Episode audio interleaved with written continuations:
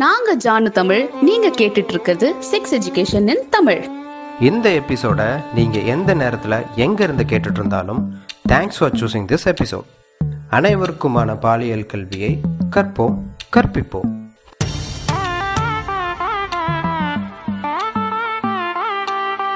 நீங்கள் ஃபேஸ்புக்லேயோ இன்ஸ்டாகிராம்லேயோ நோண்டிகிட்டு இருப்பீங்க, வாட்ஸ்அப்பில் யார் கூடயாவது பேசிகிட்டு இருப்பீங்க. திடீர்னு உங்களுக்கு ஒரு வீடியோ கால் வரும். அந்த வீடியோ கால் நீங்கள் ஓப்பன் பண்ணிங்க அப்படின்னா பிளாங்காக இருக்கும், கருப்பாக. எதுக்கு யார் நிற்கிறாங்க, எதுக்கு கால் பண்ணாங்கன்னே தெரியாது. ஹலோ யாராவது இருக்கீங்களா அப்படின்னு நீங்களும் கேட்பீங்க. அது ஒரு டூ டூ த்ரீ மினிட்ஸ் அப்படி போகும்னு வச்சுக்கோங்களேன். அப்புறம் அந்த வீடியோ கால் கட் ஆகிரும். யாராவன் அப்படின்னு நீங்கள் நினச்சிட்டு இருக்கும்போது உங்களோட வாட்ஸ்அப்புக்கு நிறையா ஸ்க்ரீன்ஷாட் வரும். அந்த ஸ்க்ரீன்ஷாட்டில் வீடியோ காலில் பிளாங்காக இருந்த அந்த ஏரியாவை மட்டும் அப்படியே ஃபோட்டோஷாப்லேயோ இல்லை கிராஃபிக்கோ பண்ணி நியூடாக ஒரு பொண்ணு முன்னாடி வீடியோ கால் பேசிக்கிட்டு இருந்த மாதிரி எடிட் பண்ணி உங்களுக்கு அனுப்புவாங்க. உங்களுக்கு ஷாக் ஆகும். இதை வந்து நான் உடனே உன்னோட வீட்டுக்கு ஷேர் பண்ணுவேன், உன் ஃபேமிலிக்கு ஷேர் பண்ணுவேன், இன்ஸ்டாகிராமில் உன் ஃப்ரெண்ட்ஸில் இருக்க எல்லாருக்குமே நான் அதை ஷேர் பண்ணுவேன் அப்படின்னு உங்களை பிளாக்மெயில் பண்ணுவாங்க, பயமுறுத்துவாங்க. ஐயாயிரரூபா கொடு, பத்தாயிரரூபா கொடு, இருபதாயிரரூபா கொடுன்னு சொல்லி உங்களையே பிளாக்மெயில் பண்ணுவாங்க. காசு கொடுக்க சொல்லுவாங்க. காசு கொடுக்கலன்னா போலீஸில் நான் கம்ப்ளைண்ட் பண்ணுவேன்னு சொல்லுவாங்க. ஸோ இது எல்லாமே வந்து நடக்கும். ஸோ ஆன்லைனில் ரீசெண்டாக ஆன்லைன் ஸ்கேம்ஸில் நிறையா விஷயங்கள் வந்து இந்த மாதிரி நடந்துகிட்ருக்கு. நீங்கள் யூடியூப் சேனல்ஸில் நிறையா பேர் பேசி கேள்விப்பட்டிருக்கலாம். ஸோ அவங்க நிறையா கேசஸ்லாம் எடுத்து பேசியிருப்பாங்க. ஸோ இந்த பாட்காஸ்ட்டில் ஏன் இது நடக்குது, ஒரு விஷயம் இந்த மாதிரி நடந்துருச்சு அப்படின்னா அதுக்கப்புறம் நீங்கள் என்ன பண்ணணும், என்ன பண்ணக்கூடாது, இது நடக்காமல் இருக்கிறதுக்கு நீங்கள் எப்படி ப்ரிவென்டிவாக இருக்கணும், அஸ் அ ரெஸ்பான்சிபிள் அடல்ட்டா, அஸ் அ ரெஸ்பான்சிபிள் ஆன்லைன் பர்சனாக, இதுக்கு பாதிப்பு உள்ளாக்கப்பட்ட நபர்களை எப்படி காப்பாற்றலாம், எப்படி ரெஸ்பான்சிபிளாக இருக்கலாங்கிறத பற்றி தான் இந்த எபிசோடில் நான் பேச போகிறேன். ஸோ இந்த எபிசோட் வந்து ஆக்சுவலி ரொம்ப நாளாக பண்ணணும்னு நான் நினச்சிட்டு இருந்தது. ஆனால் என்னோடய ஃபாலோவர் ஒருத்தவர் உங்க கூட பேசணும்னு சொல்லிட்டு கால் பண்ணி அவர் கூட நாங்கள் பேசும்பொழுது நிறைய விஷயங்கள் இதில் வந்து கற்றுக்கிட்டோம். ஆக்சுவலாக அவர் வந்து அவரும் இதே மாதிரி இதில் மாட்டிக்கிட்டாரு. ஆனால் பிரில்லியன்ட்லி ரொம்ப ஃபன் பண்ணி அவனுங்களை வச்சு செஞ்சு விட்டு அனுப்பிச்சிட்டார். ஸோ அதுக்கப்புறம் அவர் கொடுத்த இன்புட் வச்சு நான் ரீட் பண்ணி பார்க்கும்போது நிறையா புது புது விஷயங்கள் வந்து தெரிய வந்துச்சு. இதை சுற்றி நிறையா பசங்க பொண்ணுங்க இந்த ஆன்லைன் ஸ்கேமில் மாட்டிக்கிட்டு, ஆன்லைன் செக்ஷுவல் ஸ்கேமில் மாட்டிட்டு சூசைட் பண்ணி இறந்து போயிருக்காங்க. இந்த ட்ராமா, இந்த பிளாக்மெயில் அவங்களால தாங்க முடியாமல் நிறையா பேர் இறந்து போயிருக்காங்க. ஸோ இந்த எபிசோட் வந்து ரொம்ப இம்பார்ட்டண்ட்டாக பண்ணியே தீரணும் அப்படின்னு ஒரு கம்பல்ஷன் என்கிட்ட இருந்துகிட்டே இருந்துச்சு. இது எங்கேயோ நடந்துக்கிட்டு இருக்க ஒரு விஷயம் கிடையாது. உங்களை சுற்றி இருக்கிற நபர்களுக்கு இது நடந்துக்கிட்டு தான் இருக்கும். மேபி யாராவது ஒருத்தவங்க உங்கள்கிட்ட வந்து பேசியிருக்கலாம், டே இந்த மாதிரி என்னோடய ஃபோட்டோவெல்லாம் ஷேர் பண்ணுவேன்னு சொல்லி பயமாக இருக்குடா அப்படின்னு. உங்களோட ரெஃபரலில் இல்லை அதை பயந்து போன அந்த விக்டிமே கூட என்னோடய இன்பாக்ஸில் வந்து நிறையா பேர் கேட்டிருக்காங்க, பிரதர் இப்படி நான் மாட்டிக்கிட்டேன், பிரதர் என்ன பண்ணுன்னே தெரில, எனக்கு பயமாக இருக்குது அப்படின்னு. ஸோ அவங்களுக்கு வந்து சில விஷயங்கள் நான் சொல்லிக் கொடுப்பேன், சில விஷயங்களில் எப்படி கம்ப்ளைண்ட் பண்ணணும்னு அவங்களுக்கு நான் சொல்லுவேன். ஸோ அதை வந்து நான் ஒன் பை ஒன்னாக இதில் வந்து ஷேர் பண்ணுறேன். முதல்ல யார் அவங்க இந்த மாதிரி விஷயங்கள் பண்ணுறது, யார் ஏன் பண்ணுறாங்க, எப்படி பண்ணுறாங்க. ஸோ ஒரு வேளை இந்த விஷயத்தில் நீங்கள் மாட்டிக்கிட்டிங்கன்னா ப்ரிவென்டிவாக எப்படி இருக்கணும், மாட்டினதுக்கப்புறம் ப்ரொடெக்ஷன் ஆஃப்டர் மத் எப்படிங்கிறத பார்ப்போம். ஸோ ஃபர்ஸ்ட் ஆஃப் ஆல் இந்த மாதிரி உங்களோட ஃபோட்டோஸோ வீடியோஸையோ நான் வந்து ஷேர் பண்ணிடுவேன், வைரல் பண்ணுவேன், உன் ஃபேமிலி மெம் மெம்பர்ஸ்க்கு கொடுப்பேன், போலீஸ் கம்ப்ளைண்ட் கொடுப்பேன், நீ காசு கொடு, காசு கொடுத்தா தான் நான் இந்த விஷயத்த வந்து நான் பண்ண மாட்டேன் அப்படின்னு. இது ரிலவெண்ட்டாக உங்ககிட்ட அமௌண்ட் எதிர்பார்த்து உங்களை பிளாக்மெயில் பண்ணுறாங்கன்னா டெக்னிக்கலி இதை வந்து இங்கிலீஷ் வேர்டில் செக்ஸ்டார்ஷன்னு சொல்லுவாங்க, X E X T O R T I O N. So இது வந்து உங்களோட தனிப்பட்ட ஒரு புகைப்படமோ தனிப்பட்ட ஒரு விஷயம் ஷேர் ஆகுவது மூலியமால் உங்களுக்கு வந்து ஒரு பாதிப்பு ஏற்படும்னு உங்களை பயமுறுத்தி அந்த பயத்தை ஒரு பலமாக ஆக்கி அதுலேருந்து காசு சம்பாதிக்கிற கூட்டம் தான் இவனுக்கு எல்லாருமே. முதல்ல வந்து கார்டு மேலே இருக்கிற பதினாறு நம்பர் சொல்லுங்கள் ஜி அப்படின்னு கால் பண்ணிக்கிட்டு இருந்த அந்த ஸ்கேமோட அப்டேட்டட் வெர்ஷன் தான் இது. ஸோ அதில் வந்து just they ask your number, அப்புறம் உங்கள் அமௌண்ட்டை வந்து உங்களோட பேங்க் அக்கௌண்ட்ஸ்லேருந்து அவங்க வித்ட்ரா பண்ணுற மாதிரி டெக்னிக்கலி பண்ணுவாங்க. ஆனால் இதில் உங்களை இன்வால்வ் பண்ண வச்சு, உங்களை செக்ஷுவலாக பேச வச்சு, உங்களை செக்ஷுவல் ஆக்டிவிட்டியில் ஆன்லைனில் இன்வால்வ் பண்ணுற மாதிரி ப்ரொவோகேட் பண்ணி அதை பண்ணவும் வச்சு இது எல்லாத்தையும் மானிட்டரிங் அண்ட் ஸ்க்ரீன் ரெக்கார்டிங் பண்ணிவிட்டு ஏகே நீ இப்படிலாம் பண்ணிட்ட, காசு கொடு, இல்லைனா நான் வந்து உங்களோட ஃபேமிலி ஃப்ரெண்ட்ஸ்க்குலாம் இதை ஷேர் பண்ணுவேன், நீ யாருன்னு காட்டுவேன் அப்படின்னு நீங்கள் ஒரு இல்லீகல் ஆக்டிவிட்டி பண்ண மாதிரி உங்களை கில்ட் பண்ண ஆரம்பிப்பாங்க. இது எப்படி நடக்குது அப்படின்னா ஃபஸ்ட்டு ஒரு பொண்ணு வந்து ஒரு பொண்ணு பேரில் ஒரு அக்கௌண்ட்டில் உங்களுக்கு வந்து இன்ஸ்டாகிராமில் ஒரு சேட் வர ஆரம்பிக்கும். மேக்ஸிமம் வந்து இந்த ப்ரெடேட்டர்ஸ் எல்லாத்துமே விக்டிமை வந்து இன்ஸ்டாகிராமில் தான் தேடுறாங்க. ஏன்னா அதில் தான் வந்து பார்த்துக்கிட்டிங்கன்னா இப்போ நிறையா பேர் ஆக்டிவாக இருக்கும். அதே மாதிரி அதில் வந்து ஒரு ஸ்ட்ரேஞ்சர் திடீர்னு வந்து கண்டிப்பாக பேச முடியும். ஏன்னா ஃபேஸ்புக்கில்லாம் வந்து உட்காந்து சேட் பண்ணுற மாதிரி இப்போ பெரும்பாலும் யாரும் இல்லை. ஒரு வாட்ஸ்அப்பில் சேட் பண்ணோம் அப்படின்னா நம்பர் வேணும். இன்ஸ்டாகிராமில் வந்து திடீர்னு ஒரு ஸ்ட்ரேஞ்சர் கூட யாருனே தெரியாமல் கூட புதுசாக புது புது முகங்களை பார்க்கும் இடம் இன்ஸ்டாகிராம். அப்படி இருக்கும்போது ஒரு பொண்ணோட பேரில் அந்த பொண்ணோட ஃபோட்டோலாம் வச்சு ஒரு பொண்ணு வந்து திடீர்னு ஹாய்ன்னு சொல்லும். நீங்கள் உடனே அதை என்ன பண்ணுவீங்கன்னா உள்ளே போய் அக்செப்ட் கொடுத்துட்டு பேச ஆரம்பிப்பீங்க. பேச ஆரம்பிக்கிறதுக்கு முன்னாடி யூஸ்வலாக நம்ம என்ன பண்ணுவோம் அப்படின்னா அதை வந்து அந்த ப்ரொஃபைலை நோண்டி பார்ப்போம். அதுக்குள்ளே போய் பார்த்துக்கிட்டிங்கன்னா ஒரே ஒரு பொண்ணோட ஃபோட்டோ தான், அதே மாதிரி நிறையா விதவிதமாக எடுத்த மாதிரி இருக்கும். ஸோ இது உங்களுக்கு ஒரு அக்செப்டன்ஸை கொடுக்கும். ஓகே, இது வந்து உண் உண்மையிலே வந்துட்டு ஒரு ரியலான பொண்ணு தான், ஃபேக் ஐடி கிடையாது அப்படின்னு. ஆனால் அதில் ஸ்டோரிஸ் எல்லாமே வெல் ஆர்கனைஸ்டாக இருக்கும். இவங்க வெளியே போன மாதிரி, யார் கூடயாவது பேசின மாதிரி. ஸோ அப்படி பார்க்கும்போது ஒரு ஒரு கேர்ளோட ப்ரொஃபைல் மாதிரி, ஒரு ரியல் டைம் கேர்ளோட ப்ரொஃபைல் மாதிரி இருக்கிறனால நமக்கு வந்து அந்த தைரியம் வர ஆரம்பிக்கும். ஸோ கொஞ்சம் கொஞ்சமாக சேட் பண்ண ஆரம்பிப்பீங்க சேட் பண்ண ஆரம்பிப்பீங்க ஸோ நீங்கள் எங்கே இருக்கீங்க, எப்படி இருப்பீங்கன்னு உங்களோட டீட்டெயில்ஸ் ஒன் பை ஒன் அவங்க கேட்பாங்க. நீங்களும் சொல்லிடுவீங்க. நீங்களும் அந்த கொஷின்ஸை கேட்க ஆரம்பிப்பீங்க, அவங்களும் அந்த டீட்டெயில்ஸ் சொல்லுவாங்க. இந்த சேட்டு கொஞ்சம் கொஞ்சமாக என்ன ஆகும்னா பர்சனல் சேட்டாக மாற ஆரம்பிக்கும். உங்களோட ப்ரொஃபஷனல் சேட் பற்றி பேசிவிட்டு, ப்ரொஃபஷனல் திங்ஸ் பற்றி ஷேர் பண்ணிவிட்டு, அதுக்கப்புறம் பர்சனலாக நீங்கள் என்ன பண்ணுறீங்க, எங்கே தங்கியிருக்கீங்க, இங்கே இப்போ எங்கே இருக்கீங்க அப்படின்னு சொல்ல சொல்ல அந்த பர்சனல் சேட் வந்து அப்புறம் செக்ஷுவல் சேட்டாக மாற ஆரம்பிக்கும். ஸோ அந்த ட்ராக்கில் செக்ஷுவலாக அவங்கள பேச வைக்கிறது, ப்ரொவோகேட் பண்ண வைக்கிறது, இது எல்லாமே அந்த டிப்ஸ் அண்ட் ட்ரிக்ஸ் அவங்களுக்கு தாராளமாக தெரியும். அண்ட் இதில் பேசிக்கிட்டு இருக்க முக்காவாசி ஆண்கள் வந்து இதில் மாட்டிப்பாங்க. ஏன்னா ஒரு பொண்ணு ரொம்ப நேரமாக பேசிகிட்டு இருக்கு, ரொம்ப நாளாக பேசிக்கிட்டு இருக்கு அப்படிங்கிறப்போ கொஞ்சம் ஓப்பன் மைண்டடாக பேசுது அப்படின்னா இந்த பசங்களுக்கு, இந்த ஆண்களுக்கு என்ன மென்டாலிட்டின்னு, ஏன் பேசுகிறாங்க, எதுக்கு பேசுகிறாங்க அப்படின்னு அவங்க அந்த சேட் அப்படியே ப்ரொஃபஷ்னல் அண்ட் பர்சனல், அதுக்கப்புறம் செக்ஷுவலாக கொண்டு போகிறனால கொண்டு போகிறதுக்கான ட்ராக் அவங்களுக்கு நல்லாவே தெரியும். அதில் ஈஸியாக அந்த ட்ராக்கில் நம்ம ட்ராப் ஆகிடுவோம், மாட்டிடுவோம். ஸோ என்ன ஆகுனா அவங்க ஃபோட்டோ அனுப்புங்கன்னு கேட்பாங்க, நீங்களும் அனுப்புவீங்க. உடனே நீங்கள் என்ன பண்ணுவீங்க, உங்கள் ஃபோட்டோ அனுப்புங்கன்னு கேட்பாங்க. ஸோ அவங்க அனுப்புகிற ஃபோட்டோ எப்படி இருக்கும்னா அவங்க பெட்டில் படுத்துருக்க மாதிரியும், அவங்க வெறுமனே இன்னர்ஸ் மட்டும் போட்டிருக்க மாதிரியும் இருக்கும். ஸோ அதுக்கப்புறம் என்ன அப்படின்னு ஒரு சேட்டு, இன்னும் இது இன்னர்ஸ் மட்டும் தான் போட்டிருக்கியா. ஸோ இந்த சேட்டு அடுத்தடுத்து செக்ஷுவல் சேட்டாக மாற ஆரம்பிக்கும். ஸோ ஒரு நாள் செக்ஸ் சேட் நடக்கும், அடுத்த நாள் என்ன பண்ணுவீங்க அப்படின்னா உங்களுக்கு அந்த நாள் ஃபுல்லாக அந்த ஞாபகம் இருந்துக்கிட்டே இருக்கும். ஒரு பொண்ணுகிட்ட பேசணுமே ஒரு பொண்ணுகிட்ட பேசணுமே இன்றைக்கி அந்த பொண்ணு ஆன்லைனில் வருமானு அந்த எதிர்பார்ப்பு உங்களுக்கு இருந்துக்கிட்டே இருக்கும். டிப்பிக்கலாக இது எல்லாருக்கும் நடக்கிறது தான். சேம் நைட் என்ன ஆகும் அப்படின்னா வீடியோ கால், எங்கள் வீட்டில் யாருமே இல்லை அப்படின்னு அந்த பொண்ணு சொல்ல ஆரம்பிக்கும். நீங்கள் உடனே அப்படியான்னு சொல்லிட்டு வீடியோ கால் பேசலாமான்னு வீடியோ கால் ஆரம்பிப்பீங்க. ஸோ அந்த வீடியோ கால் பேசும்போது அந்த செக்ஸ் சேட்டு இந்த இடத்துல என்ன ஆகுதுன்னா ஆன்லைன் வீடியோ காலாக மாறுது. அந்த வீடியோ காலில் ஒன் பை ஒன்னாக நீங்கள் வந்து விர்ச்சுவலாக செக்ஸ் பண்ணுற மாதிரி ஏதாவது ஒரு ஆக்டிவிட்டி இன்வால்வ் பண்ண பண்ண நல்லா ஞாபகம் வச்சுக்கோங்க, நீங்கள் பண்ணுற எல்லா விஷயமுமே ஸ்க்ரீன் ரெக்கார்ட் ஆகப்படும். ஸோ இந்த ஸ்க்ரீன் ரெக்கார்டிங்கை அவங்க எடுத்துட்டு அதுக்கப்புறம் என்ன பண்ணுவாங்க அப்படின்னா அதை அப்படியே உங்களுக்கு அனுப்புவாங்க. ஸோ இந்த இடத்துல தான் வந்து பையன் மாட்டிக்கிறான். அவ்வளோதான், நீ வந்து ஒரு செக்ஷுவல் ஆக்டிவிட்டி ஒரு பொண்ணு கூட வீடியோ கால் பேசுகிற, அதை வந்து ஸ்க்ரீன் ரெக்கார்ட் ஆயிடுச்சு. அந்த ஸ்க்ரீன் ரெக்கார்ட் பண்ணதை உங்களுக்கே அனுப்புவாங்க. அண்ட் தென் உங்களுக்கே தெரியும் இவ்வளோ அமௌண்ட் நீ வந்து இங்கே கொடுக்கணும், அது பண்ணணும், இது பண்ணணும்னு சொல்லிட்டு உங்களை பிளாக்மெயில் பண்ண ஆரம்பிப்பாங்க. இது வந்து ஒரு விதமாக நடக்கிற ஒரு விஷயம். இன்னொரு ஒரு விதமாக நடக்கிற விஷயம் எப்படி அப்படின்னா பையனாகவே போய் திடீர்னு ஏதாவது ஒரு அக்கௌண்ட் இருக்கும், அந்த அக்கௌண்ட் வந்து செக்ஷுவலாக செக்ஷுவல் சர்வீசஸ் பண்ணுற மாதிரியான சில அக்கௌண்ட்ஸ்னு வச்சுக்கோங்களேன். அதில் வந்துட்டு இவனாகவே போய் இல்லைன்னா இந்த நபராகவே போய் என்ன பண்ணுவாங்கன்னா சர்வீஸ் இருக்கான்னு கேட்பாங்க. ஸோ சர்வீஸ் இருக்கான்னு கேட்கும்போது உடனே அவங்க இருக்குது அப்படின்னு சொல்லிட்டு ஓகே வா வந்து பண்ணலாம் அப்படின்னு சொன்னோடனே வீடியோ கால் ஆன் பண்ணோடனே அதை அக்கௌண்ட்டை ஹேண்டில் பண்ணுறது பையனா பொண்ணா அப்படிலாம் உங்களால் கண்டிப்பாக கண்டுபிடிக்க முடியாது.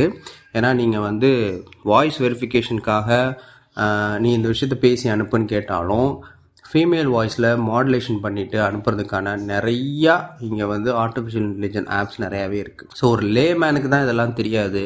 ஆனால் ஏமாற்றணும் அப்படின்னு உள்ளே வர்றவங்களுக்கு இந்த விஷயங்கள் எல்லாமே தெரிஞ்சிருக்கும். ஈஸியாக அவங்கள ஏமாத்துறதுக்கான டிப்ஸ் அண்ட் ட்ரிக்ஸ் அவங்களுக்கு நல்லாவே தெரிஞ்சிருக்கும். ஸோ அந்த வீடியோ கால் வா அப்படின்னு சொன்ன உடனே அந்த வீடியோ கால் எப்படி நடக்கும்னா ஒரு ஃபோனுக்கு முன்னாடி இன்னொரு ஒரு ஃபோன், அந்த ஃபோனில் ஒரு பொண்ணு ட்ரெஸ்லாம் கழட்டுற மாதிரி வீடியோஸை வந்து அப் அப்படியே டிஸ்பிளே பண்ணுற மாதிரி அவங்க பண்ண வைப்பாங்க. நீங்கள் ஒன் பை ஒன்னாக பார்த்துட்டே இருப்பீங்க, உங்களோட ஃபேஸும் அதில் தெரியும். ஸோ அதையும் ஸ்க்ரீன் ரெக்கார்ட் பண்ணி அதை உங்களுக்கே அனுப்புவாங்க. ஸோ இந்த இடத்துல எகெயின் வந்து அனதர் வே ஆஃப் பிளாக்மெயிலிங் வந்து நடக்க ஆரம்பிக்குது. இதில் இதெல்லாம் என்னால் பண்ண முடியாது, காசுலாம் கொடுக்க முடியாது, போடா அப்படின்னு நீங்கள் சொல்லிட்டீங்க அப்படின்னா, இல்லை நீங்கள் வந்து அந்த பிளாக்மெயில் பண்ணுற அக்கௌண்ட்டை வந்துட்டு உடனே பிளாக் பண்ணிட்டு நீங்கள் போயிட்டீங்கன்னா கூட என்ன நடக்கும்னா, உங்களுக்கு உடனே ஒரு போலீஸ்லேருந்து ஒரு கால் வரும். அதாவது போலீஸ்னு சொல்லிட்டு ஒருத்தர் பேசுவார். நான் வந்து இன்ஸ்பெக்டர் ராகேஷ் பேசுகிறேன், கேட்டு போலீஸ் ஸ்டேஷன்லேருந்து. ஒரு பொண்ணு இந்த மாதிரி நீங்கள் செக்ஸ் வீடியோ கால் கூப்பிட்டு பேசினா தான் கம்ப்ளைண்ட் பண்ணியிருக்காங்க, நாளைக்கு மார்னிங் ஸ்டேஷனுக்கு வந்துடுங்க அப்படின்னு அவர் உங்ககிட்ட பேசுவார். உங்களுக்கு ஒரு பதட்டம் ஏற்படும். அந்த பதட்டம் ஏற்பட்டவுடனே என்ன பண்ணுவீங்கன்னா, ஃபோனை வந்து ஐயோ சார் சார் சார்ன்னு சொல்லிட்டு அவரும் உடனே அப்ரூப்டாக கட் பண்ணிடுவார். உங்கள் சைடு அவர் கேட்கவே மாட்டார்னு வச்சுக்கோங்களேன். ஏன்னா இது இது எல்லாமே வெல் வெல் ஸ்கிரிப்டட் ட்ராமா. நீங்கள் கட் பண்ணிட்டீங்கன்னா நம்மளோட மென்டாலிட்டி என்ன, ஒரு ஃபோன் நம்பர்லேருந்து நமக்கு கால் வந்துச்சுன்னா நம்ம என்ன பண்ணுவோம், உடனே வந்து ஒரு ட்ரூ காலரில் போடுவோம். நீங்கள் ட்ரூ காலரில் போட்டிங்க அப்படின்னா அது ஆப்வியஸ்லி இன்ஸ்பெக்டர் ராகேஷ் அப்படின்னு காட்டும். அந்த டிபியில் வந்து யார் இருப்பாங்கன்னா அதில் ஒரு போலீஸ் ஆஃபீஸர் கண்டிப்பாகவே இருப்பார். ட்ரூ காலர் எப்படி ஒர்க் பண்ணுது அப்படின்னா, ஒரு நம்பரை வந்து நீங்கள் மேக்ஸிமம் ஆஃப் நம்பர்ஸில் எப்படி சேவ் பண்ணுறீங்களோ அப்படி தான் இருக்கும். மேபி நீங்கள் ஒரு ஐம்பதாவது அறுபதாவது விக்டிமாக இருக்கலாம். ஸோ உங்களுக்கு முன்னாடி இருந்த நாற்பத்தி ஒம்பது விக்டிம்ஸுமே அந்த பேரை வந்து இன்ஸ்பெக்டர் ராகேஷ்னு சேவ் பண்ணியிருப்பாங்க.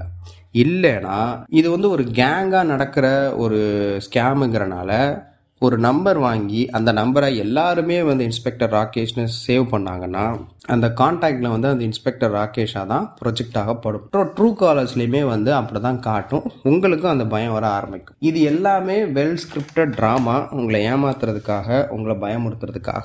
ஏன்னா உங்ககிட்டருந்து காசு வாங்கணும், உங்களை பிளாக்மெயில் பண்ணணும் அப்படின்னா உங்களோட பயம், உங்களோட ஃபியர் தான் அவங்களுக்கு மிகப்பெரிய ஸ்ட்ரென்த்து, பலமே. இதில் மேக்ஸிமம் மாட்டிக்கிறது யாருன்னா, நான் பார்த்த வரைய, என்கிட்ட பேசினது வரைய பதினெட்டுலேருந்து இருபத்தஞ்சி இருபத்தாறு வயசுக்குள்ளே இருக்க பசங்க வந்து அதிகமாக மாட்டிக்கிறாங்க. பொண்ணுங்க இதில் வந்து அதிகமாக மாட்டிக்கிறது இல்லை. ஏன்னா பொண்ணுங்க வந்து இவங்களோட டார்கெட்டே கிடையாது. ஏன்னா பொண்ணுங்களை வந்துட்டு நீங்கள் டார்கெட் பண்ணுறதுக்கு ஃபஸ்ட்டு அவங்கக்கிட்ட சேட்டை வந்து பில்ட் பண்ணணும்.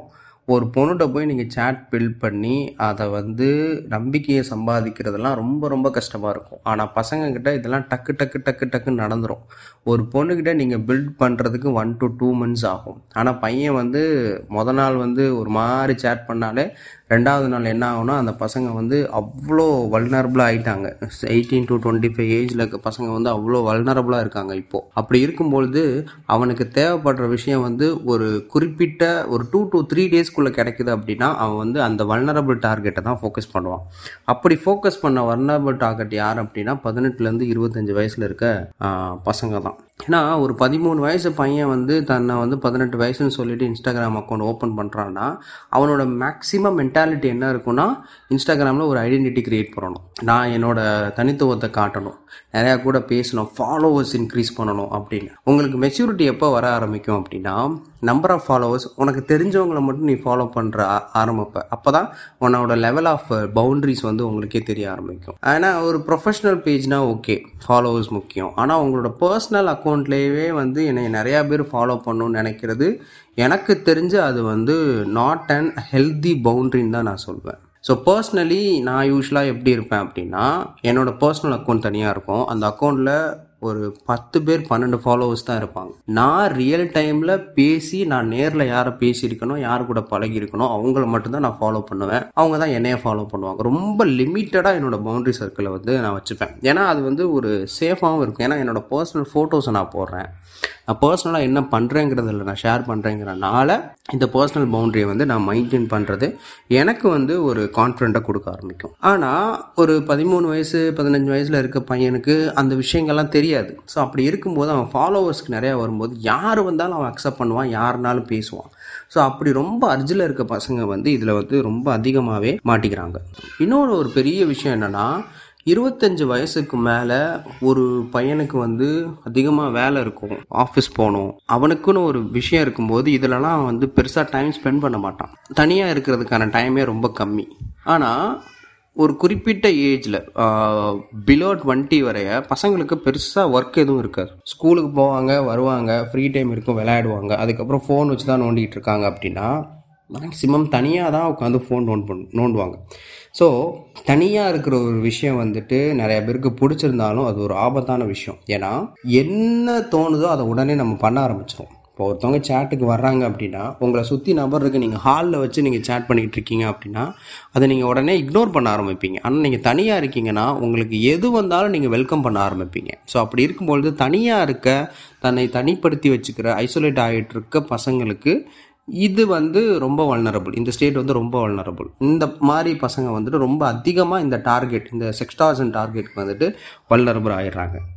ஒரு விஷயம் வந்து சொல்லிக்க விரும்புகிறது என்னென்னா, ஒரு ஒரு நல்ல விஷயம் நல்லா அண்டர்ஸ்டாண்ட் பண்ணிக்கோங்க. எந்த ஒரு பொண்ணும் ஆன்லைனில் ஃபஸ்ட்டு அவங்களா சேட்டுக்கு இனிஷியேட் பண்ணி வரமாட்டாங்க. அன்லஸ் அன்டின் உங்களை ரொம்ப பர்சனலாக தெரிஞ்சிருக்கு அப்படின்னா, ஓ இவனா, ஆமாம் இவனை நம்ம அன்றைக்கி பார்த்தோம்ல, ஓ இன்ஸ்டாகிராமில் இருக்கானா அப்படின்னு உள்ளே வந்து தான் உங்களுக்கு தெரிஞ்சவங்க தான் வந்து பேசுவாங்களே ஒழிய. ஏன்னா இங்கே யாருக்கிட்ட பேசணும், யார் ஆபத்தான நபர், யார் ரொம்ப சேஃபான நபர்கள் அப்படிங்கிற ஒரு டிஃப்ரென்ஷியேஷன் யாராலையுமே கண்டுபிடிக்க முடியாத சூழலில் இருக்கும்போது ஒரு உண்மையான பொண்ணு வந்து பேசுகிறதுக்கு பயம் பயப்பட தான் செய்வாங்க. ஸோ அப்படி இருக்கும்போது ஃபஸ்ட்டு நீங்கள் தெரிஞ்சுக்கிறது, எந்த ஒரு பொண்ணும் ஃபஸ்ட்டு இனிஷியேட் பண்ண மாட்டாங்க சேட்டை. அப்படியே இனிஷியேட் பண்ணாலும் அது ரொம்ப ரேர் கேசஸில் தான் நடக்கும். அப்படியே அவங்க இனிஷியேட் பண்ணாலும் ஒரு செக்ஸுங்கிற ஒரு சேட் அளவுக்கு உங்களை எடுத்துகிட்டு போக மாட்டாங்க. இது வந்து ரொம்ப ரொம்ப வெரி வெரி ரேராக தான் நடக்க ஆரம்பிக்கும். ஏன்னா ஆன்லைனில் அவங்களுக்குன்னு ஒரு சேஃப்டி தேவை. ஸோ ஆன்லைனில் அவங்களுக்குன்னு ஒரு ஒரு ஒரு டிசிப்ளின் அண்ட் பவுண்ட்ரி தேவை. அதை மெயின்டைன் பண்ணும்போது எந்த ஒரு பொண்ணும் ஃபஸ்ட்டாக வந்து இனிஷியேட் பண்ணி சேட்டை வந்து செக்ஸ் சேட் அளவு கொண்டுட்டு போக மாட்டாங்க.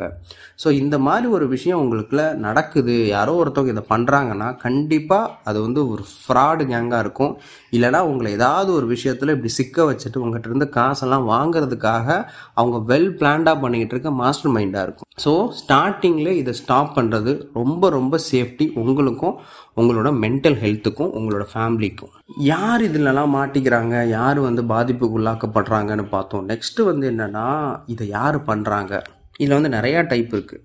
ஃபஸ்ட்டு வந்து பார்த்துக்கிட்டிங்கன்னா ஆன்லைன் செக்ஸ் சர்வீசஸ். இந்த லாக்டவுனில் என்ன ஆச்சுன்னா, யாரும் யாரையும் தொடக்கூடாது, ப்ராப்பர் டிஸ்டன்ஸ் மெயின்டைன் பண்ணணும், இந்த மாதிரி நிறைய ரூல்ஸ் அண்ட் ரெகுலேஷன் வரும்பொழுது அதிகமாக பாதிக்கப்பட்ட ஒரு ப்ரொஃபஷன் என்ன அப்படின்னா செக்ஸ் ஒர்க், பாலியல் தொழில். ஏன்னா வந்து அதில் வந்து டச்சுங்கிறதான் ரொம்ப ரொம்ப இம்பார்ட்டன்ட். ஸோ டச் பண்ணாமல் இங்கே செக்ஸ் பண்ண முடியாது. ஸோ கோவிட் நைன்டீன் ஸ்ப்ரெட் இருக்கும்பொழுது ப்ரொஃபஷன்ஸ் அதிகமாக பாதிக்கப்பட்டதில் செக்ஸ் ஒர்க்கும் ஒன்று. ஸோ அப்படி இருக்கும்பொழுது என்னாச்சு அப்படின்னா, நிறையா செக்ஸ் ஒர்க்கர்ஸ் ஃபிசிக்கலில் இருந்து அப்படியே ஆன்லைனுக்கு மாற ஆரம்பித்தாங்க. ஃபோனில் ஆன்லைனில் வீடியோ விர்ச்சுவல் செக்ஸ் பண்ணுறது, விர்ச்சுவலாக சேட் பண்ணுறது, விர்ச்சுவலாக வீடியோ கால்லேயே செக்ஸியாக பேசுகிறது, இந்த மாதிரியான மோடுக்கு அவங்க கொஞ்சம் கொஞ்சமாக ட்ரான்ஸ்ஃபர் ஆகப்பட்டாங்க. ஸோ உங்களோட ஆன்லைன் ட்ராவலில் வந்து நீங்கள் கண்டிப்பாக பார்த்துருக்கலாம், ஏதாவது ஒரு செக்ஸ் ஒர்க்கர் வந்து அவங்களோட ப்ரொஃபைல்ஸை வந்து அப்படி தான் மெயின்டைன் பண்ணிட்டு இருப்பாங்க. ஆன்லைனில் அவங்க சர்வீசஸும் கொடுப்பாங்க. என்னாச்சுன்னா, ஃபிசிக்கலாக அவங்க நிறையா மணி ஸ்பெண்ட் பண்ணி அவங்க நிறையா ஃபிசிக்கல் உழைப்பை போட்டு அவங்க சம்பாதிக்கிறத விட ஆன்லைனில் கம்பேர் பண்ணும்போது தான் அவங்களுக்கு சேஃபாகவும் இருக்குது, செக்யூர்டாகவும் இருக்குது. அவங்க அதுதான் அவங்க வந்து அண்டர்ஸ்டாண்ட் பண்ணும்போது இன்னுமே அந்த ஆன்லைனில் செக்ஸ் சர்வீசஸ் அவைலபிளாக இருக்குது. ஸோ எங்களோட பாட்காஸ்ட்டில் இந்த லாக்டவுன் செக்ஸ் அப்படின்னு சொல்லிட்டு ஒரு எபிசோட் போட்டிருப்போம்.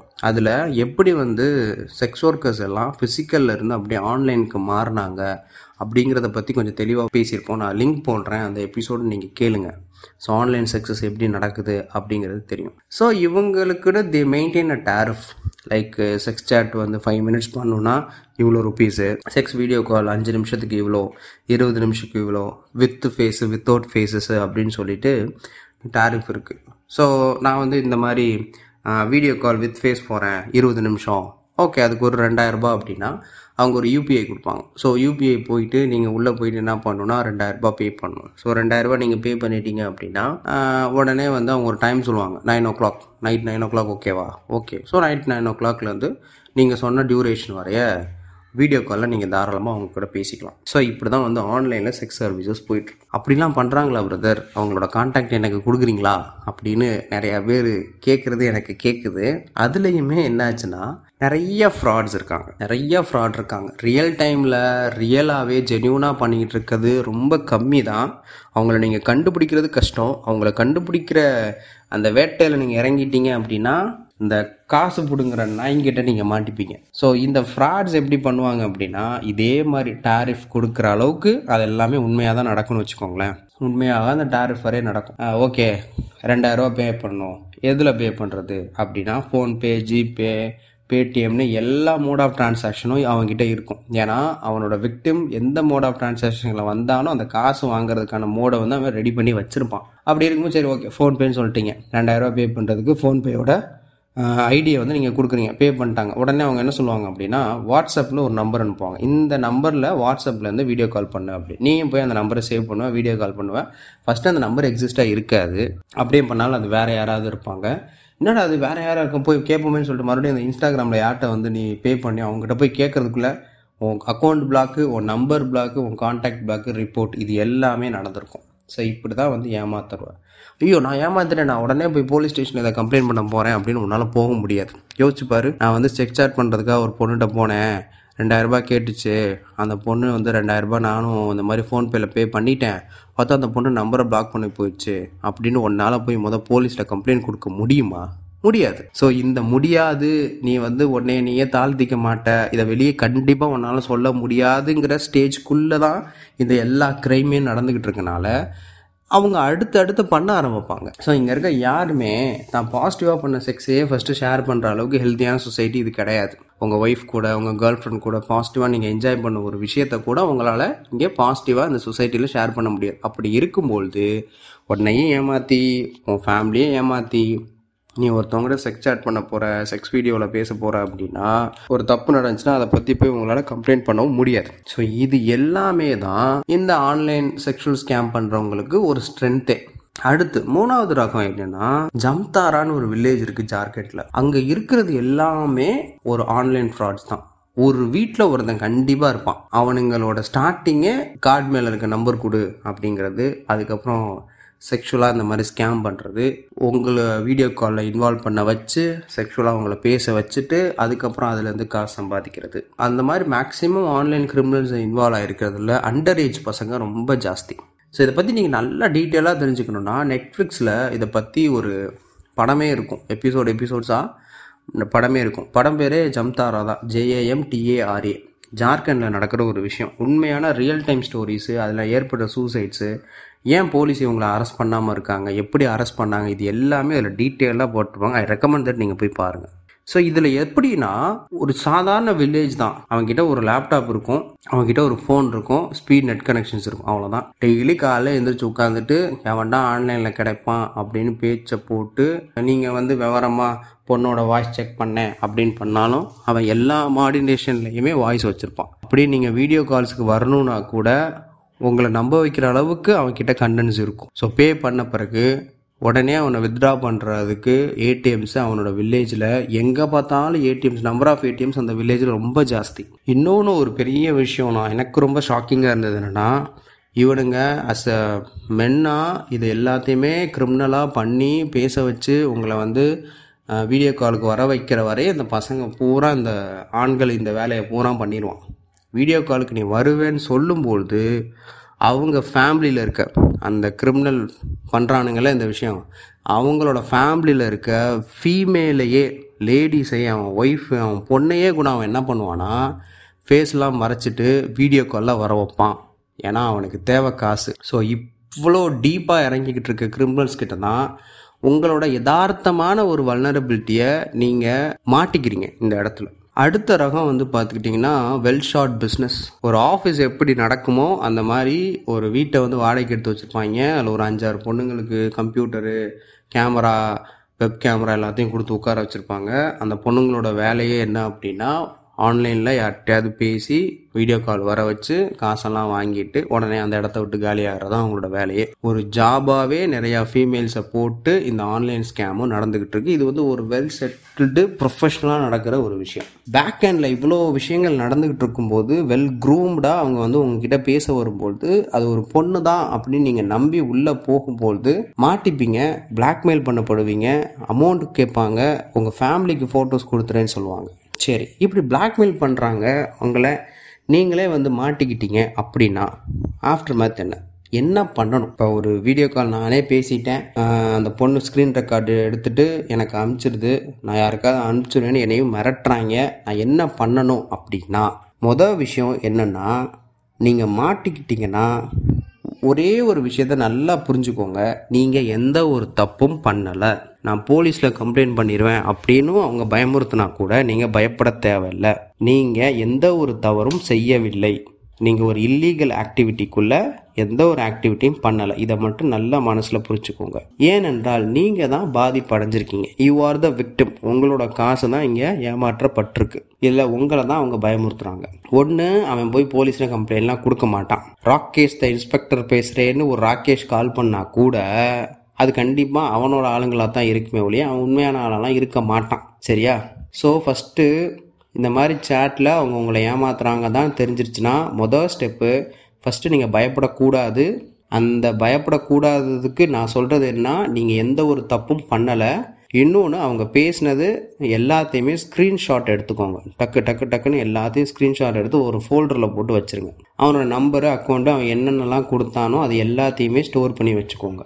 அப்படியே உங்களை அரெஸ்ட் பண்ணணுங்கன்னா என்ன நடக்கணும்னா எஃப்ஐஆர் போடுறதுக்கு வரணும். அந்த கம்ப்ளைண்ட்னு கம்ப்ளைண்ட் கொடுக்கணும். உங்ககிட்ட பேசினவன் நேரெலாம் வந்து கம்ப்ளைண்ட் கொடுக்க மாட்டான். அவ்வளோ யோகியம் இல்லை. ஃபஸ்ட்டு அவன் யோகியனே இல்லை. அப்படி இருக்கும்போது நீங்கள் பயப்பட தேவையில்லை.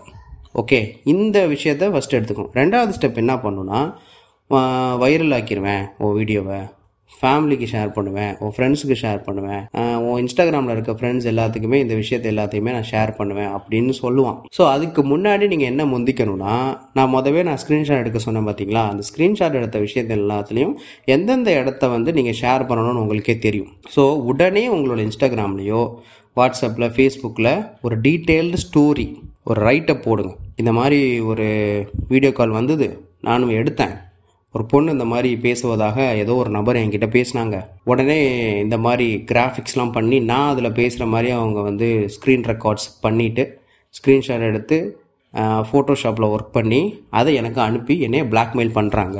உங்களுக்கு இந்த மாதிரி விஷயங்கள் நடந்துச்சுன்னா ஜாக்கிரதையாக இருங்க, நான் போலீஸ் கம்ப்ளைண்ட் பண்ண போகிறேன்னு ஒரு அவேர்னஸ் போஸ்ட் மாதிரி நீங்கள் ஷேர் பண்ணிடுங்க. இதில் ரெண்டு விஷயங்கள் நல்லது நடக்கும். ஒன்று, உங்கள் ஃப்ரெண்ட்ஸ் யாராவது உங்களை மாதிரி மாட்டிக்கிட்டாங்கன்னா அவங்களுக்கு ஒரு ஹோப் கிடைக்கும். என்ன ஹோப்னா, ஓ இவன் இவ்வளோ தைரியமாக இருக்கான், நம்மளும் அதை ஷேர் பண்ணலாம் அப்படிங்கிற ஒரு ஹோப் கிடைக்கும். இன்னொரு ஒரு விஷயம் என்னென்னா, என்ன தான் வந்து உங்கள் ஃபேமிலி ஃப்ரெண்ட்ஸுக்கு ஷேர் பண்ணாலும் நீங்கள் இந்த ஸ்டோரி போட்டிருக்கனால நீங்கள் எந்த மாதிரி விஷயத்தில் மாட்டிக்கிட்டீங்கன்னு ஆல்ரெடி உங்கள் மூலியமாக உங்கள் சுற்றத்தாருக்கு நீங்கள் சொல்லிட்டீங்கல்ல.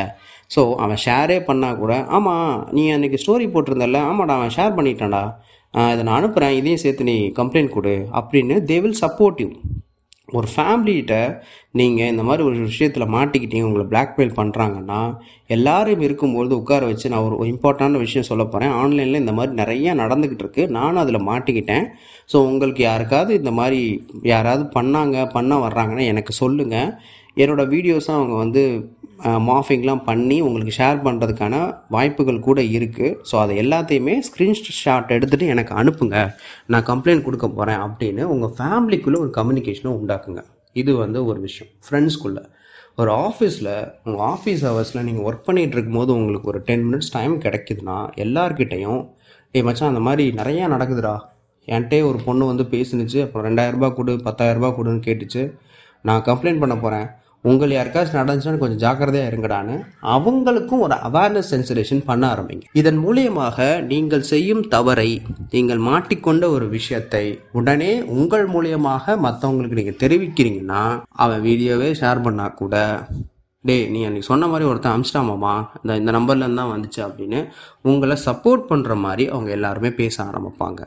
இந்த சப்போர்ட் எல்லாமே உங்களுக்கு ஒரு ஹோப் கொடுக்கும் ஃபர்தராக கம்ப்ளைண்ட் பண்ணுறதுக்கு. இந்த சைபர் கிரைம்ஸை வந்து எப்படி கம்ப்ளைண்ட் பண்ணலாம்? ஸோ நீங்கள் வந்து நெட்லேயே அடிச்சிங்கன்னா கூட வரும். Cyber crime government dot in அப்படின்னு சொல்லிட்டு ஒரு வெப்சைட் இருக்கும், நேஷ்னல் வெப்சைட். அந்த வெப்சைட்டில் போய் ஆன்லைனில் என்ன சைபர் கிரைம் நடந்துச்சுங்கிறத நீங்கள் வந்து கம்ப்ளைண்ட் பண்ணலாம். இல்லை நீங்கள் தமிழ்நாட்டில் தான் இருக்கீங்க அப்படின்னா இ services dot TN police dot government dot in, இல்லைனா அந்த யூஆர்எல்லை கூட நான் டிஸ்கிரிப்ஷனில் போடுறேன், அந்த யூஆர்எல்லை பார்த்துட்டு நீங்கள் தாராளமாக உள்ளே போய் கம்ப்ளைண்ட் பண்ணலாம். உங்களோட உண்மையான பெயர், ஃபோன் நம்பர், மெயில் ஐடி, என்ன நடந்துச்சுன்னு ஒரு டீட்டெயில்டு விஷயத்தை அப்படியே டிஸ்கிரிப்டிவாக எழுதணும். டேட் அண்ட் ஈவெண்ட்ஸ் ரொம்ப இம்பார்ட்டன்ட். எந்த டேட்டில் நடந்துச்சு, எந்த டைமில் நடந்துச்சு, எந்தெந்த ஈவெண்ட்ஸில் என்னென்ன விஷயங்கள் அவங்க பேசுனாங்க, இது எல்லாத்தையும் டிஸ்கிரிப்டிவாக பொறுமையாக உட்காந்து எழுதி அதை நீங்கள் கொடுக்கணும். இன்னொன்று வந்து அதுக்கு சப்போர்ட்டிங்காக நிறையா டாக்குமெண்ட்ஸ் அப்லோட் பண்ணுற மாதிரி வரும். உங்ககிட்ட இருக்க எவிடன்ஸு, ப்ரூஃப்ஸ் எல்லாத்தையும் நீங்கள் எடுத்த ஸ்க்ரீன்ஷாட்டு, வீடியோஸு இது எல்லாத்தையுமே கிளப் பண்ணி ஒரே பிடிஎஃபாக வச்சுக்கோங்க. அது எல்லாத்தையும் நீங்கள் வந்து அப்லோட் பண்ணுங்க. அப்லோட் பண்ணிட்டீங்க, சப்மிட் கொடுத்துட்டீங்க அப்படின்னா நீங்கள் கொடுத்த இமெயில் ஐடிக்கும் நீங்கள் கொடுத்த ஃபோன் நம்பருக்கும் ஒரு மெயிலுன்னு எஸ்எம்எஸ் வரும். இதை மாதிரி நீங்கள் கொடுத்த கம்ப்ளைண்ட்ஸ் வந்து நம்பர் ஆகிருக்குன்னு சொல்லிட்டு ஒரு நம்பரும் அதில் வந்து காட்டுவாங்க. ஸோ அதுக்கப்புறம் இது வந்து மெயின் ஹெட் ஆஃபீஸில் நீங்கள் கொடுக்குற கம்ப்ளைண்ட்ஸ் வந்து ரிசீவ் ஆகும். அது உங்களோட டிஸ்ட்ரிக்ஸுக்கு உங்கள் ஏரியாவில் எந்த சைபர் கிரைம்க்கு கீழே நீங்கள் வர்றீங்க அப்படிங்கிறத சொல்லிவிட்டு அங்கேருந்து ஒரு போலீஸ் ஆஃபீஸர் உங்களுக்கு வந்து கண்ட்ரோல் ரூம்லேருந்து கால் பண்ணுவாங்க. சார் வணக்கம் சார், இந்த மாதிரி ஒரு சைபர் கிரைம் கம்ப்ளைண்ட் கொடுத்துருந்தீங்க சார், அது நீங்கள் தானே சார்ன்னு கேட்பாங்க. ஆமாம் சார், நான் தான் கொடுத்தேன் சார். இந்த மாதிரி இன்னும் ஒரு டூ டேஸில் நீங்கள் வந்து பார்க்க முடியுமா, நேரில் வந்து உங்களோட இன்ஃபர்மேஷனாக கொடுத்துட்டிங்கன்னா அந்த கேசஸ் நாங்கள் எடுத்துக்கிறோம் அப்படின்னு கேட்பாங்க. ஆமாம் சார், நான் வரேன் அப்படின்னு சொல்லிவிட்டு நீங்கள் என்னென்ன டாக்குமெண்ட்ஸ்லாம் ஆன்லைனில் சப்மிட் பண்ணிங்களோ அது ரெண்டு செட்டு பிரிண்ட் அவுட் எடுத்துகிட்டு ரிட்டனாக ஒரு கம்ப்ளைண்ட் காப்பியும் எடுத்து சைன் பண்ணி எடுத்துகிட்டு போய் நேராக சைபர் கிரைம் ஆஃபீஸில் நீங்கள் கம்ப்ளைண்ட் கொடுத்துட்டீங்க அப்படின்னா அந்த கேசஸ் அவங்க எடுத்துப்பாங்க. ஆனால் இதை நான் கம்ப்ளைண்ட் பண்ணும்போது என்னைய நானே என்னோட ஐடென்டிட்டியை காட்டாமல் அனானிமஸாக கம்ப்ளைண்ட் பண்ணலாமான்னு கேட்டால் தாராளமாக பண்ணலாம். அதுக்கான ப்ரொவிஷன்ஸும் கொடுக்கப்பட்டிருக்கு. ஆனால் இவ்வளோ சீக்கிரமாக நான் சொன்ன மாதிரி ஃபோன் நம்பர்ஸ்க்கு கால் பண்ணி நீங்கள் போலீஸ் ஸ்டேஷனுக்கு வாங்க, சைபர் கிரைம் ஆஃபீஸ்க்கு வாங்க, கம்ப்ளைண்ட் கொடுங்கன்னு அவங்க கேட்க மாட்டாங்க. ஏன்னா ஒரு நாளைக்கு டேட்டா படி ஆன்லைன் செக்ஷுவல் டார்ஷனுக்கு மட்டும் இதுக்கு மட்டுமே இந்தியாவில் ஐநூறுலேருந்து அறநூறு சைபர் கிரைம் கேசஸ் வந்துட்டுருக்கு. ஸோ அதில் எதில் அதிகமான டீட்டெயில்ஸ் இருக்கோ, இன்ஃபர்மேஷன், விக்டிம்ஸ் பற்றி, ஸ்க்ரீன்ஷாட்ஸ் பற்றி நிறையா இன்ஃபர்மேஷன் எந்த கம்ப்ளைண்ட்ஸில் இருக்கோ அந்த கம்ப்ளைண்ட்ஸை தான் போலீஸ் டிபார்ட்மெண்ட் எடுக்கும். அந்த கம்ப்ளைண்ட்ஸை தான் ப்ரிஃபரன்ஸ் கொடுத்து எடுப்பாங்க. இது வந்து டிப்பிக்கலாக நடக்கிற ஒரு விஷயந்தான். இப்போ உங்ககிட்ட ஒரு அஞ்சு கேசஸ் வருது அப்படின்னா அதில் எதில் நிறைய இன்ஃபர்மேஷன் இருக்கோ அதை எடுத்தால் தான் உங்களால் ஈஸியாக சால்வ் பண்ண முடியும். அந்த மாதிரி தான் போலீஸ் டிபார்ட்மெண்ட்டும் ஒர்க் பண்ணுவோம். அதனால் நீங்கள் வந்து நான் சொன்ன மாதிரி நீங்கள் தப்பு பண்ணல, நீங்கள் இல்லீகல் ஆக்டிவிட்டியில் இன்வால்வ் ஆகலை, நீங்கள் தான் விக்டம், நீங்கள் தான் பாதிக்கப்பட்ட நபர், நியாயம் உங்களுக்கு தான் கிடைக்கணும். அப்படி இருக்கும்பொழுது உங்கள் பேர், உங்களோட data, phone numbers and mail ஐடிஸ்லாம் கொடுத்து அட்ரஸஸ் கொடுத்து நீங்கள் கம்ப்ளைண்ட் பண்ணுறதுல எந்த ஒரு பயமும் பயப்பட வேணாம். ஒரு போலீஸ் ஸ்டேஷனில் இருந்து டக்குன்னு யூனிஃபார்ம்லாம் போட்டு உங்கள் வீட்டுக்கு போலீஸ் வருவாங்களான்னு கேட்டால் அப்படிலாம் வரவே மாட்டாங்க. ஏன்னா போலீஸில் அவ்வளோ மேன் பவர்ஸ் கிடையாது. ஆன்லைன் கம்ப்ளைண்ட்ஸ் எல்லாத்துக்குமே வீட்டுக்கு போனால் எல்லா வீட்டுக்கும் அவங்க வர்றதும் வரணும் தான், உங்களை தான் அவங்க கூப்பிடுவாங்க. நீங்கள் போகும்போது உங்ககிட்ட ஒரு ஏதாவது ஒரு ஃப்ரெண்ட் நல்லா விவரமாக பேசுகிற மாதிரி இருப்பான், அவங்க ஃபேமிலி மெம்பர்ஸ் யாராவது இருப்பாங்கல்ல, அவங்களையும் கூட கூப்பிட்டு போய் பேசுங்க. சில போலீஸ் ஆஃபீஸர்ஸ் இந்த கேஸை எடுக்க முடியாத மாதிரி விடுப்பா பார்த்துக்கலாம் அப்படின்னு பஞ்சாயத்து பண்ணுற மாதிரி பேசுவாங்க. உங்களோட வழி அவங்களுக்கு தெரியாது.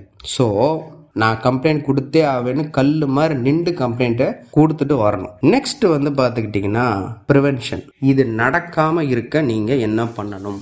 ஆன்லைன் டிசிப்ளின்னு ஒன்று இருக்குது. இப்போ இந்த இன்ஸ்டாகிராமு, ஃபேஸ்புக்கு, ட்விட்டர் இந்த மாதிரியான இந்த ஏரியாலாம் என்ன தெரியுமா, ஒரு மார்க்கெட் மாதிரி. ஒவ்வொரு கடையிலையும் ஒரு ஜாமான் கிடைக்கும், ஒவ்வொரு கடையிலையும் ஒரு பொருள் கிடைக்கும். ஸோ அப்படி தான் இங்கே ஒவ்வொரு அக்கௌண்ட்டும். ஸோ ஒருத்தவர்கிட்ட போய் நீங்கள் என்ன பண்ணுறீங்க, மார்க்கெட்டில் காய்கறி வாங்குறீங்க, காய்கறி சரியாக இல்லை, இல்லை அவர் உங்ககிட்ட கொஞ்சம் கோவமாக பேசுகிறாருன்னா நீங்கள் கொஞ்சம் கோ கோவமாக பேசிட்டு போயான்னு சொல்லிட்டு அடுத்த கடைக்கு போவீங்க. ஸோ இப்படி தான் நடக்கும் ரியல் டைமில். ஸோ ஆன்லைன்லையுமே அப்படி தான். இப்போ மார்க்கெட்டில் நீங்கள் நின்றுட்டு இருக்கும்போது திடீர்னு ஒரு கெட்ட வார்த்தை சொல்லி ஒருத்தவங்களுக்கு திட்ட முடியுமா? முடியாது.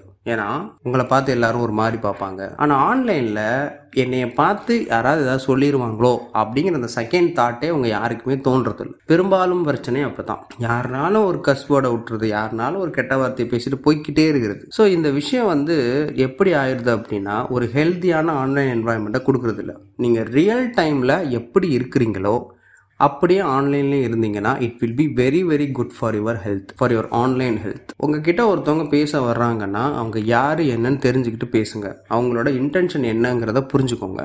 ரொம்ப லிமிட்டட் சர்க்கிளில் ஆன்லைனுக்குள்ளே வைங்க. ஆன்லைனில் ஒரு பவுண்ட்ரி இருக்கும், ஒருத்தவங்ககிட்ட என்னென்ன பேசணும் என்னென்ன பேசக்கூடாது அப்படின்னு. முக்கியமாக அவங்கக்கிட்ட ஒரு பொண்ணு சேட் பண்ண வர்றாங்க அப்படின்னா அவங்க வந்து அந்த சே அதை ஃபஸ்ட்டு பொண்ணான்னு கண்டுபிடிங்க. அவங்களோட இன்டென்ஷன் என்னன்னு பாருங்கள். அந்த சேட் வந்து ஒரு பாயிண்ட்டுக்கு மேலே பர்சனல் சேட்டை தாண்டி செக்ஷுவல் சேட்டாக போகுது அப்படின்னா make sure you both are mutually healthy enough. So நீங்கள் அவங்களுக்கு ஒரு பாசிட்டிவாக, அவங்க அவங்களுக்கும் பாசிட்டிவாக இருக்காங்களான்னு தெரிஞ்சுக்கோங்க. ஆன்லைனில் ஒரு ஸ்ட்ரேஞ்சர்ஸ் கிட்டே போய் பேசி ஃப்ரெண்டாகி ஆன்லைனில் செக்ஸ் சேட் பண்ணுறது அதெல்லாம் தப்புன்னு நான் சொல்லலை. ஆனால் ஏண்டா போய் பேசினா அவ்வளோ பெரிய பிரச்சனையில் மாட்டிக்கிட்டமேன்னு புலம்புற மாதிரி ஆயிடக்கூடாது. அந்த விஷயத்த மட்டும் பார்த்துக்கணும். அப்படி பார்த்துட்டு ரொம்ப மெச்சூர்டாக மூவ் பண்ணணும். ஆனால் உங்ககிட்ட வந்து ஒரு அண்டர் எயிட்டீன் பையனோ பொண்ணோ பேசுகிறாங்கன்னா அப்போ பி ஜாக்கிரதை, ரொம்ப ரொம்ப ஜாக்கிரதையாக இருக்கணும். ஏன்னா ஒரு அண்டர் எயிட்டீனில் இருக்க பொண்ணுகிட்டையோ பையன்ட்டையோ நீங்கள் செக்ஷுவலாக பேசுகிறீங்கன்னா அது போக்ஸோ ஆக்ட். அந்த பொண்ணே வந்து பேசினாலும் அந்த பையனே வந்து பேசினாலும் ஓ மேலே தான் லீகல் சிஸ்டம் அதை தான் சொல்லுது. பொதுவாக இன்னொரு ஒரு விஷயம் என்னென்னா, அண்டரேஜில் இருக்க பசங்கக்கிட்ட பொண்ணுங்கக்கிட்ட இப்போ ஃபோன் இருக்குது, அவங்க ஆன்லைனில் இருக்காங்க, அவங்க சோஷியல் மீடியாஸில் இருக்காங்க. பசங்களா பொண்ணுங்களா, நீங்கள் இந்த மாதிரி ஏதாவது ஒரு விஷயத்தில் சிக்கி மாட்டிக்கிட்டீங்க, அவங்க ஃபோட்டோஸ் யாருக்கிட்டேயோ போயிடுச்சு, ஷேர் பண்ணுறாங்க, அப்படி இப்படின்னு ஆயிடுச்சுன்னா ரொம்ப பயப்படலாம் வேண்டாம். உங்கள் வீட்டில் உங்கள் அப்பா அம்மாட்ட சொன்னீங்கன்னா உங்களுக்கு ஒரு பயம் இருக்கும், என்ன ஆனால் ஃபோனை திரும்பி வாங்கிடுவாங்க, படிக்க விட மாட்டாங்க, ஃபோனை கொடுக்க மாட்டான்னு ஒரு பயம் இருக்கும். ஃபோன் வேணுமா லைஃப் வேணுமான்னு யோசிச்சு பார்க்கணும். அதே மாதிரி உங்கள் வீட்டில் அப்பா அம்மாட்ட அவங்ககிட்ட சொல்ல பயமாக இருந்தால் கூட உங்கள் அண்ணா அக்கான்னு யாராவது ஒருத்தன் கொஞ்சம் விவரமாக இருப்பான் அவங்க ஃபேமிலியில், அவங்ககிட்ட போய் சொல்லுங்கள், அவங்க உங்களுக்கு சப்போர்ட்டிவாக ஹெல்ப் பண்ணுவாங்க. உங்களுக்கு மேலே ஒரு தப்பு நடந்திருக்குன்னா அந்த தப்புக்கான காரணம் நீங்கள் இல்லை, அதை மட்டும் புரிஞ்சுக்கிட்டு யார்ட்டையாவது ஒருத்தவங்ககிட்ட சொல்லி அந்த விஷயத்த சால்வ் பண்ணுறதுக்கு ட்ரை பண்ணுங்கள். உங்களுக்கு இருக்க ஏஜில் உங்களோட ப்ராப்ளம்ஸும் உங்களால் சால்வ் பண்ண முடியாது, ஏன்னா நீங்கள் இன்னுமே ரொம்ப சின்ன பசங்க தான். ஸோ அப்படி இருக்கும்பொழுது யாராவது கண்டிப்பாக உங்களுக்கு சப்போர்ட் பண்ணுவாங்க, அவங்களுக்கு நீங்கள் தாராளமாக பேசுங்க. குழந்தைங்க நீங்கள் மாட்டிக்கிட்டீங்க, எனக்கு பதினெட்டு வயசு கம்மியாக தான் இருக்குது, என்னால் என்ன பண்ணுனே தெரியல அப்படின்னா பத்து ஒன்பது எட்டுங்கிற சைல்ட்லைன் நம்பருக்கு கால் பண்ணி, இல்லைனா நூறுங்கிற போலீஸ் நம்பருக்கு கால் பண்ணி உங்களுக்கு என்ன நடந்துச்சுங்கிறத தெளிவாக சொல்லிட்டீங்க அப்படின்னா அவங்களே உங்களுக்கு தாராளமாக சப்போர்ட் பண்ணுவாங்க. ஸோ நீங்கள் மாட்டிக்கிட்டாலும் தெரிஞ்சு பண்ணாலும் தெரியாமல் பண்ணாலும் உங்கள் மேல் தவறு இல்லைங்கிறத அந்த மென்டாலிட்டியே புரிஞ்சுக்கோங்க. இன்னொன்று வந்து பேரண்ட்ஸ் வந்து என்ன விஷயத்த இதில் தெரிஞ்சுக்கணும் ப்ரிவென்டிவாகனா, மேபி உங்கள் வீட்டில் இருக்க பசங்க ஃபோன்ஸில் ஆன்லைனில் இருக்காங்க, சோஷியல் மீடியாஸில் இருக்காங்கன்னா எப்படி நல்ல நல்ல விஷயங்கள்லாம் அவங்க கற்றுக்குறாங்களோ அதே மாதிரி ஆன்லைனில் கெட்ட விஷயமும் இருக்குது, அதை கெட்ட விதமாகவும் கற்றுக்கலாம், அதில் அவங்க ட்ராப் ஆகி மாட்டிக்கவும் செய்யலாம். இது ரொம்ப நார்மலாக நடந்துக்கிட்டு இருக்க ஒரு விஷயந்தான். நீ எப்படி இதை பண்ண போகலாம் அப்படின்னு உங்கள் பசங்களை தயவு செஞ்சு திட்டாதீங்க. ஸோ இந்த எபிசோடில் ஸ்டார்டிங்லேருந்தே நான் சொன்னேன், அவங்க எவ்வளோ வெல் ப்ரொஃபஷ்னலாக ட்ரைண்டாக மாஸ்டர் மைண்டோட ஒரு பெரிய பெரிய ஆளுங்களே ஏமாற்றிக்கிட்டு இருக்காங்க அப்படின்னு. அப்படி இருக்கும்போது ஒரு பதினெட்டு வயசு பதினேழு வயசில் இருக்கவங்கெல்லாம் இவங்களுக்கு உச்சா மாதிரி டப்பு டப்புன்னு அடிச்சு அவனை ட்ரிக்கை போட்டு அப்படியே ட்ராப்பில் போட்டு போய்கிட்டே இருப்பான். ஸோ அவனோட ப்ரில்லியன்ஸி முன்னாடிலாம் நம்ம பசங்க நம்ம பொண்ணுங்கள்லாம் ரொம்ப சாதாரணம் தான். ஸோ அப்படி இருக்கும்பொழுது அந்த நேரத்தில் நீங்கள் ரொம்ப சப்போர்ட்டிவாக தான் பேசணும். அவங்கள நீங்களும் அதட்ட ஆரம்பிச்சிங்கன்னா அவங்க தப்பான முடிவுகள் எடுக்கிறதுக்கான வாய்ப்புகள் இருக்குது. So be supportive. நல்லா ஞாபகம் வச்சுக்கோங்க, யாராக இருந்தாலும் சரி, உங்களோட பயம்தான் அவனோட பலமே. Your fear is their strength.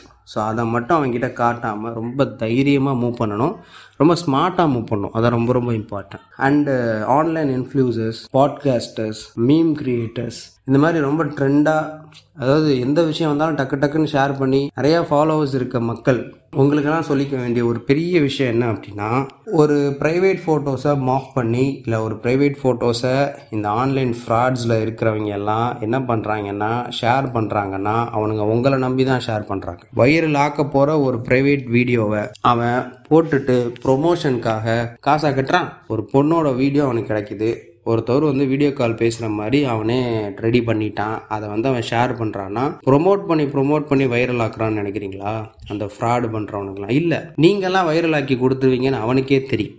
So be responsible in this case. ஒரு ப்ரைவேட்டாக ஒரு வீடியோ, ப்ரைவேட்டாக ஒரு ஃபோட்டோ உங்களோட இன்பாக்ஸுக்கு வருது அப்படின்னா பிரேக் த செயின் அப்படின்னு ஒரு ரூல் இருக்கு. பிரேக் த செயின் அப்படின்னா அதை உடனே டெலீட் பண்ணணும். உங்களுக்கு யார் அனுப்பிச்சாங்களோ அவங்கள டெலீட் பண்ண சொல்லி, அவனுக்கு யார் அனுப்பிச்சாங்களோ அவனை டெலீட் பண்ண சொல்லி ரிப்போர்ட் பண்ண வைக்கணும். ஸோ இப்படி இந்த ஃபோட்டோஸும் வீடியோஸும் இந்த ப்ரைவேட் ஃபோட்டோஸும் மற்றவங்களுக்கு ஷேர் பண்ணாத அளவுக்கு, ஷேர் ஆகாத அளவுக்கு அந்த செயினை வந்து நீங்கள் பிரேக் பண்ணணும். இல்லை அதுக்கு மேலே வந்து ஒரு மீம் டெம்ப்ளேட்டை வச்சு நான் ஷேர் பண்ணுவேன், காமெடியான ஆடியோஸ்லாம் வச்சு நீங்கள் ஷேர் பண்ணுவேன் அப்படின்னா இந்த தப்பை பண்ணி நிறையா பேரை ஏமாத்திக்கிட்டு இருக்கவனுக்கும் உங்களுக்கும் எந்த ஒரு வித்தியாசமும் இல்லை.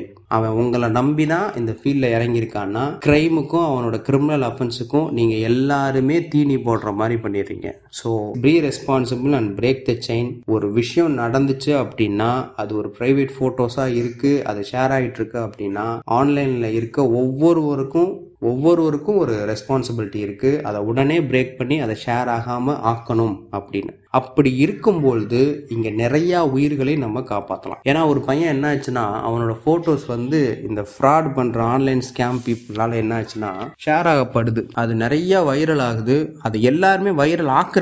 வைரல் ஆகுதுன்னு அதுவாக ஆட்டோமேட்டிக்காக ஆகிறது மாதிரி சொல்லக்கூடாது, வைரல் ஆக்குறான். ஒரு மீம் பேஜ்காரன் ஷேர் பண்ணுறான், கண்டென்ட் ரெடி பண்ணுறான், யூடியூப்காரன் அதை ஒரு கண்டென்ட்டாக போட போட ஷேர் ஆக ஷேர் ஆக அவனுக்கு ட்ராமா ஏறி ஒரு மாடி ரெண்டு மாடி மூணு மாடின்னு பத்தாவது மாடியிலேருந்து அந்த அந்த பையன் குதிச்சு பாம்பேயில் செத்து போகிறான். அவனோட தங்கச்சி கண்டுபிடிக்குது என் அண்ணன் ஏன் செத்து போனான் அப்படின்னு. ஃபோனு அதை எல்லாத்தையும் ஓப்பன் பண்ணி பார்க்கும்போது ரீசெண்டாக இப்படி ஒரு நபர்கிட்ட பேசி மாட்டிக்கிட்டு ரெண்டாயிரத்தி நூறுரூபா ரெண்டாயிரத்தி நூறுரூபாயா மூணு இன் இன்ஸ்டால்மெண்ட்லாம் அவன் வந்து அவனுங்களுக்கு கொடுத்துருக்கான். அதுக்கப்புறம் காசே கொடுக்க முடியல.